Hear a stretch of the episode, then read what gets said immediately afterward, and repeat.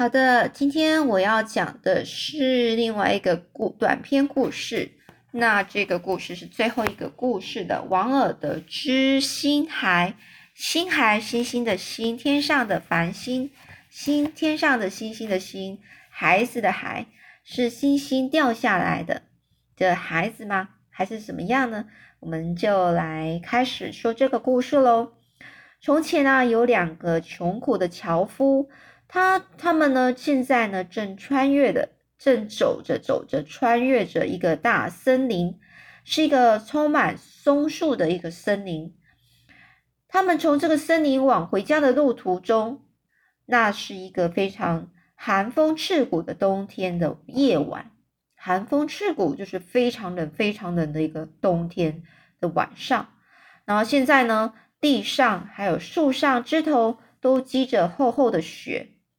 当他们走过的时候，两旁的小树枝不断的被雪，还有或者是被霜，霜就是有点像是，嗯，就上面有一层层白白的，然后或者是变成透明的那种霜，或者是雪折断了。他们来到了这个山涧的瀑布前，这个霜一动也不动的停在空中，也就是瀑布前面不是会有很多水，有那个瀑布的水。那这河流水流呢，突然就因为太冷了，所以就结冰了、结冻了。他们在这上面就写说，这个霜一动也不动的停在空中，因为冰雪之王已经吻过它了，吻过它。我们在讲一些比喻法啊，就亲过，亲一下它，然后它就变变一个像冰块一样的。这个夜晚啊，实在是太冷了，就连鸟兽，就是鸟啊，还有一些野兽啊，也不知道该怎么办才好。就是一些动物们呢，这时候呢，这个狼啊，一边叫着哦，一边夹着尾巴从灌木丛中一拐一拐的走出来。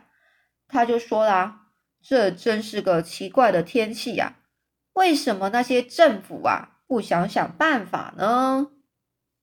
但旁边呢有一个绿色的棉花雀，一个麻雀，它喳喳的叫着说：“哦哦哦哦哦，连因为啊，这个地球啊，这个上了年纪的这个地球啊，已经死了，他们啊已经用白兽医来处理它了。他的意思就是说什么？就是因为因为这个地球啊已经快死亡了。”就是这么冷啊，就是因为可能就是像之前说的什么冰河期呀那种感觉，所以呢，他们已经用白兽衣来处理这个地球。白兽衣，兽衣就是人死了穿的那个衣服，叫兽衣。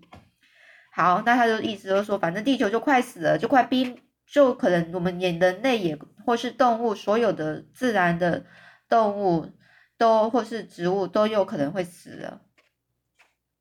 但是呢，旁边有一个斑鸠鸟啊，他们彼此窃窃私语的说：“哎呀，他们是很开心的哦，他们是很乐观的。他觉得说是地球要出嫁了，地球要嫁嫁人了啦。这是他的这个很冷很冷的这个雪，这一场雪啊，就是这很非常冷的这个天气，是他的结婚礼服啊，是白色的嘛，因为就是全部都是。”呃，雪，那雪都是白色的，那结婚礼服上也是白色的，从所以呢，这就是他的结婚礼服啊。而这个斑鸠们，他们粉红色的脚啊，也都都快被冻坏了。不过这斑鸠啊，觉得还是蛮乐观的，很浪漫的，觉得这一切，我们都要朝着乐观、慢慢的这个。思想，呃，这个想法去想，因为他们觉得这是应他们的责任，就不想他的意思说，斑鸠本身就应该是很乐观的。这个作者呢是是这样想的。好，这个狼啊，他又继续说了：“啊呜，你胡说！我告诉你们吧，这都是政府的错。如果你们不相信我的话，我就吃掉你们的。”这狼啊，他有个非常务实的想法。又来了，有个务实的想法，就是非常现实考量生活的一个想法，非常现实啊。他在任何的事情啊，他都做任何的争论中，他都不想要服输啊。这旁边的啄木鸟听到说：“哎呀，就我我自己的想法啦，哈，他那这个啄木鸟他自己认为他就是一个天生的哲学家，他就说啦，我就不关心什么原子理论的解释啦，原子理论就在讲一些原子弹到底怎么生成的，然后原子是什么，这些理论在当时候其实是很盛行的，或许，然后呢，他就说，反正我是不关心呐，什么是原子理论，不过呢。有一件事啊，是这是什么样？如果一件事是什么样啊，他就说，如果一件事情是什么样子的，那就是那个样子啦。只是现在实在是太冷了。一件事情是什么样，那就是这样。也就是说，这就是冷嘛，冷就是冷嘛，有什么特别的呢？啊，天气的确是太冷了。住在高山树上的小松鼠们也都互相的磨蹭着鼻子来取暖。而旁边的野兔啊，在自己的洞中也都卷曲卷曲着自己的身体，甚至呢不敢向外看一眼。好像呢，唯一喜欢这种天气的，大概只有猫头鹰了。它们的羽毛让白霜啊冻得非常硬邦邦的样子，也就是它的羽毛其实是产是很硬的，看起来是很硬的，是被冻冻是被冻到有点硬硬的，也都快结冰了吧。不过呢。他们并不在意啊，他们不停地转动着他们那双又大又黄的眼睛，隔着森林彼此呼唤着：“今天的天气是多么的好啊！所以呢，他们就那些先形容这些嗯那些动物们的一些想法。这时候啊，还要回到这两个樵夫了。这两个樵夫呢，继续不停的往前赶着路。他们呢，就是很用力的朝自己的手指吹热气。他们穿着大铁靴，在雪块上走着走着。有一次啊，他们不小心就是踩到了一个非常深的雪坑里。等他们出来的时候，全身上下白的就像模仿师傅一样。也就是说，模仿师傅就全部都是像。那个面粉啊，面粉擦的都是全身都是面粉，那所以呢，他们掉到雪坑里面啊，雪坑里面然后出来，全部身上都是雪，都是白色的，就好像是面模仿师傅一样。这时候连石头也都很难，也是很难走，非常滑的。有一次呢，他们在坚硬光滑的冰上跌倒了，这是沼泽上的水结成的冰，他们的身上的柴啊。捆本来是捆好的，他一跌倒之后，全部柴的柴都都掉了出来，他们只好捡起来再重新捆捆绑好。那时候就是比较糗嘛，所以呢，就是要砍去捡去森林捡那些木材回来要取暖。然后呢，还有一次呢，他们以为自己迷了路，心中十分的害怕，因为他们知道。雪对那些睡在他怀中的人是非常残酷的，也就是说，你雪，你如果不小心晕倒在雪上，你可能就很快就死掉了。所以雪呢，他对那些躺在他怀中的人啊是残酷，也就是这个意思啦。不过他们对圣马丁有信心，而圣马丁圣马丁是谁呢？圣马丁就是呃，私旅行之神啊，是。会照是在会特别照顾那些旅行者的的神明哦，他就说，因为他会照顾所有的旅人呐，旅人就是旅行的人。于是呢，他们又沿着就是捡完火那些木材了，然后要沿着原路走回家，小心翼翼的踩着脚步伐，然后呢，最后他们终于来到森林的出口处。看见下方山谷的远处亮着村村庄的灯光哦，就是已经看到了他的家了，他的家的灯光了，还有那整个村，发现自己已经脱离危险的地方，他们就非常的开心呐，欣喜若狂，高兴的大笑起来。大地在他们眼中就好像一朵银白色的花朵，月亮就好像一朵金色的花，也就你可以想象。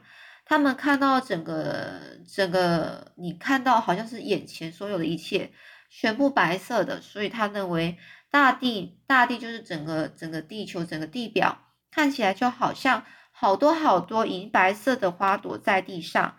那看到天空的时候呢，就会看到月亮是非常黄色的，金黄色的，是亮亮的，然后就在那里是一朵金色的花。但是呢，他们笑完之后，突然又变，又陷入了很忧愁的表情，因为他们想起了自己家很穷。那一位樵夫就对另一个人说：“我们为什么要高兴呢？要知道，生活是为了有钱人准备的，不是为为我们这样的穷人呐。我们不如就冻死在这个森林里面啊，或者让什么野兽抓住我们，把我们咬死吧。”而这他的伙伴呢，就说啦：“哎呀，真的是这样啊！有些人呐，拥有的太多了，而有另一些人呐，却得到的太少了。哎呀，不公平呐！这不公平已经把世界给瓜分了。除了忧愁之外，没有一件事情是公平分配的了。也就是说，大家不管是有钱人或是不有钱的人，贫穷的人，大家都会忧愁啊。所以呢，他说。”嗯，只有忧愁呢，是是公平分配的。可是呢，就在他们彼此为各自的不幸生活而悲伤的时候，有一件奇怪的事情发生了：从天上掉下来一颗非常明亮而且美丽的星星，在其他的星星旁边划过，然后从天边落了下来。他们惊讶的望着它，在他们看到这个星星。好像就掉落在羊圈的羊圈旁边的一个一个一丛柳树的后面的时候，他们就还是很惊讶的脸在看着这整个过程。所以呢，他羊圈是什么？就是有人养养养羊的地方，然后把它圈起来一个一个围篱圈起来，然后他认为他们就看着那个有一个亮那个非常亮的星，然后就掉落在那个羊圈的旁边。的一个一丛柳柳树的后面，所以是在柳树的后面哦。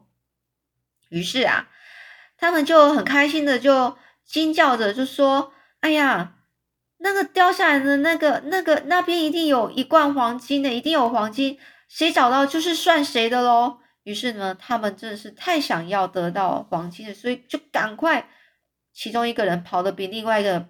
还快啊！就整个跑得非常快，所以呢，努力的穿过柳树丛之后，来到了树的另外一边来看哦，在雪地上的确放着一个像黄金的东西。这个第一个跑到的人啊，跑到那里的人呢，他就急急忙忙再跑过去，并弯下身用手去触摸它。而这个东西啊，就是一件看起来是用一个金线，就是。金色的线织成的一个斗篷，就是斗篷，就是很像一个很大的外套，然后帮你披在身上的那一种。上面用心，呃，很用心的就呃刻是绣了好多的星星的图案，并包了许多层。而这个人呢，他大声的对自己同伴说：“他已经找到从天上掉下来的财宝了。”而等他的同伴走近，他们俩走近的时候，他们两个就在雪地上坐了下来，把斗篷啊一层一层的打开，准备把金里面的金块呢、金银财宝拿出来平分。结果，哎呀，里面啊没有什么黄金呐，也没有什么银饰，也没有金银财宝啊，只有一个熟睡的孩子。那接下来故事又是怎么样呢？我们下次再说喽。